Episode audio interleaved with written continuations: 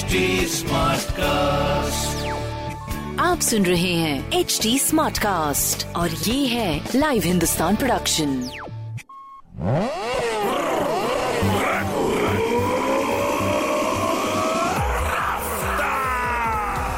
हाय, मैं हूँ आपके साथ में रघु रफ्तार आप सुन रहे हैं लखनऊ स्मार्ट न्यूज़। इस हफ़्ते में ही आपको आपके शहर की खबरें दूँगा। उससे पहली खबर आपके लिए, उप मुख्यमंत्री केशव प्रसाद मौर्य ने कहा है कि ग्राम विकास विभाग ने बुंदेलखंड की 20 नदियों सहित इकसठ नदियों के पुनरुद्धार की योजना बनाई है। इस कार्य को एक साल के भीतर पूरा करने की रणनीति पर काम किया जाए। मौर्य बृहस्पतिवार को लखनऊ विधान भवन स्थित अपने कार्यालय में इस योजना की समीक्षा कर रहे थे। कार्य में आईआईटी, कानपुर व Varanasi, national institute of hydrology, Roorkee और बाबा साहब भीमराव अंबेडकर विश्वविद्यालय लखनऊ से सलाह लेने की योजना भी बनाई गई है।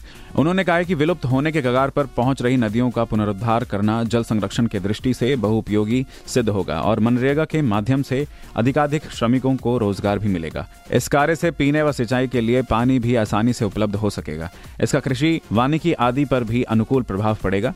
यही नहीं, इनके निकटवर्ती तालाब, पोखर भी इन नदियों के पानी से भरे जा सकेंगे। दूसरी खबर आपके लिए पटरी दुकानदारों के उत्पीड़न की शिकायतों को देखते हुए सरकार ने तय किया है कि बहुत ज़रूरी होने पर ही पटरी दुकानदारों को स्थानांतरित किया जाएगा। ऐसा करने से पहले उनसे बातचीत भी की जाएगी। संयुक्त निदेशक स्थानीय निकाय गंगाराम गुप्ता ने इस संबंध में सभी नगर निकायों को निर्देश भेजा है। उन्होंने कहा है कि टाउन वेंडिंग कमेटी टीवीसी का अध्यक्ष, नगर आयुक्त व अधिशासी अधिकारी ही होंगे। किसी भी परिस्थिति में यह दायित्व अधीनस्थ को नहीं दिया जाएगा। शहर का मास्टर प्लान बनाने के लिए कमेटी में पटरी दुकानदार के प्रतिनिधि को भी शामिल करने को कहा है। वेंडिंग जोन का सीमांकन करते समय इस बात का ध्यान रखा जाए कि रेलवे स्टेशन के पास उसकी ज़मीन को छोड़कर पार्क के करीब खाली ज़मीन व सामुदायिक केंद्र के पास इसे बनाया जाए। व्यवसाय के आधार पर पटरी दुकानदारों को प्रमाण पत्र दिया जाएगा। और अब तीसरी खबर आपके लिए। शहरी क्षेत्रों में प्रदूषण को कम करने के लिए नगर निकाय क्षेत्रों में खाली पड़ी भूमि पर पार्क और खेल के मैदान बनाए जाएँगे। ऐसी भूमि को चिन्हित करने के लिए 25 मई तक विशेष अभियान चलेगा। इसमें नगर निकायों के प्रबंधन वाली बंजर, ग्रीन बेल्ट व चारागाह वाली भूमि पर खास फोकस किया जाना है। इसके बाद जियो मैपिंग से इनको चिन्हित किया जाएगा।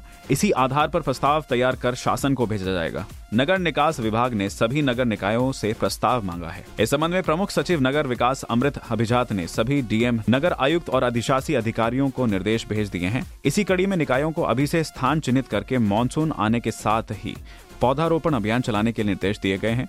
अभियान में चिन्हित ग्रीन बेल्ट के क्षेत्र में फलदार, छायादार व शोभाकार पौधे लगाने के भी निर्देश दिए गए हैं। इसके अलावा शहरी क्षेत्र में स्थित मुख्य स्थलों व चौराहों आदि पर वर्टिकल गार्डन भी स्थापित किए जाएँगे। और अब चौथी खबर आपके लिए। राजधानी में शुक्रवार को महिला समस्या निराकरण दिवस का आयोजन कलेक्ट्रेट, सीडीओ, दफ्तर समेत सभी तहसील मुख्यालयों पर किया गया। कलेक्ट्रेट के कक्ष संख्या उनचास में डीएम अभिषेक प्रकाश और प्रभारी सिटी मजिस्ट्रेट प्रज्ञा पांडे ने समस्याएँ सुनी।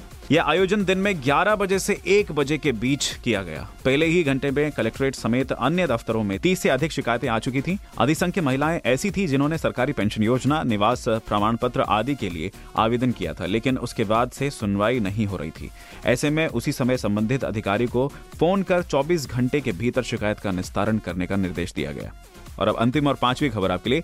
आग उगल रही, गर्मी से हर कोई परेशान है। राजधानी लखनऊ में हीट वेव ने लोगों का जीना मुहाल किया हुआ है तो वहीं एसी कूलर भी बेअसर हो गए हैं। ऐसे में हर किसी को बरखा का इंतज़ार है तो इस बारे में मौसम विभाग ने गुड न्यूज़ दी है। उसका कहना है कि इस बार मानसून केरल में 27 मई को पहुँच रहा है। यानी कि वक्त से पहले इसलिए देश के अन्य राज्यों में भी ये जल्द ही पहुंचेगा। इसलिए ये इस बार यूपी में 20 जून के आसपास दस्तक देगा। पूर्वी उत्तर प्रदेश के ऊपर तैयार हो रहे सर्कुलेशन का असर 20 मई की शाम से ही दिखने लगेगा। इसके बाद अगले दो दिन यानी 23 और 24 मई को बदली रहेगी। तेज हवाएँ चलेंगी, दो तीन चरण में बरसात भी होगी और इस सर्कुलेशन का असर पूर्वी उत्तर प्रदेश के जिलों में अधिक होगा। यह अपना असर मध्य और पश्चिमी उत्तर प्रदेश तक दिखाएगा। इन दिनों में तापमान उनतालीस से 40 डिग्री सेल्सियस के आसपास रहेगा। रात में भी गर्मी से मामूली राहत मिलेगी। न्यूनतम तापमान 25 डिग्री सेल्सियस के करीब रहेगा। तो ये थी कुछ ज़रूरी खबरें जो कि मैंने प्राप्त की हिंदुस्तान अखबार से। आप भी पढ़िए क्षेत्र का नंबर वन अखबार। हिंदुस्तान कोई सवाल हो तो ज़रूर पूछिए। हमारे हैंडल हैं फेसबुक ट्विटर इंस्टाग्राम पर एट द रेट एच और ऐसी ही पॉडकास्ट सुनने के लिए log on to W W W dot H T smartcast dot com आप सुन रहे हैं एच टी स्मार्ट कास्ट और ये था live Hindustan production HD Smartcast.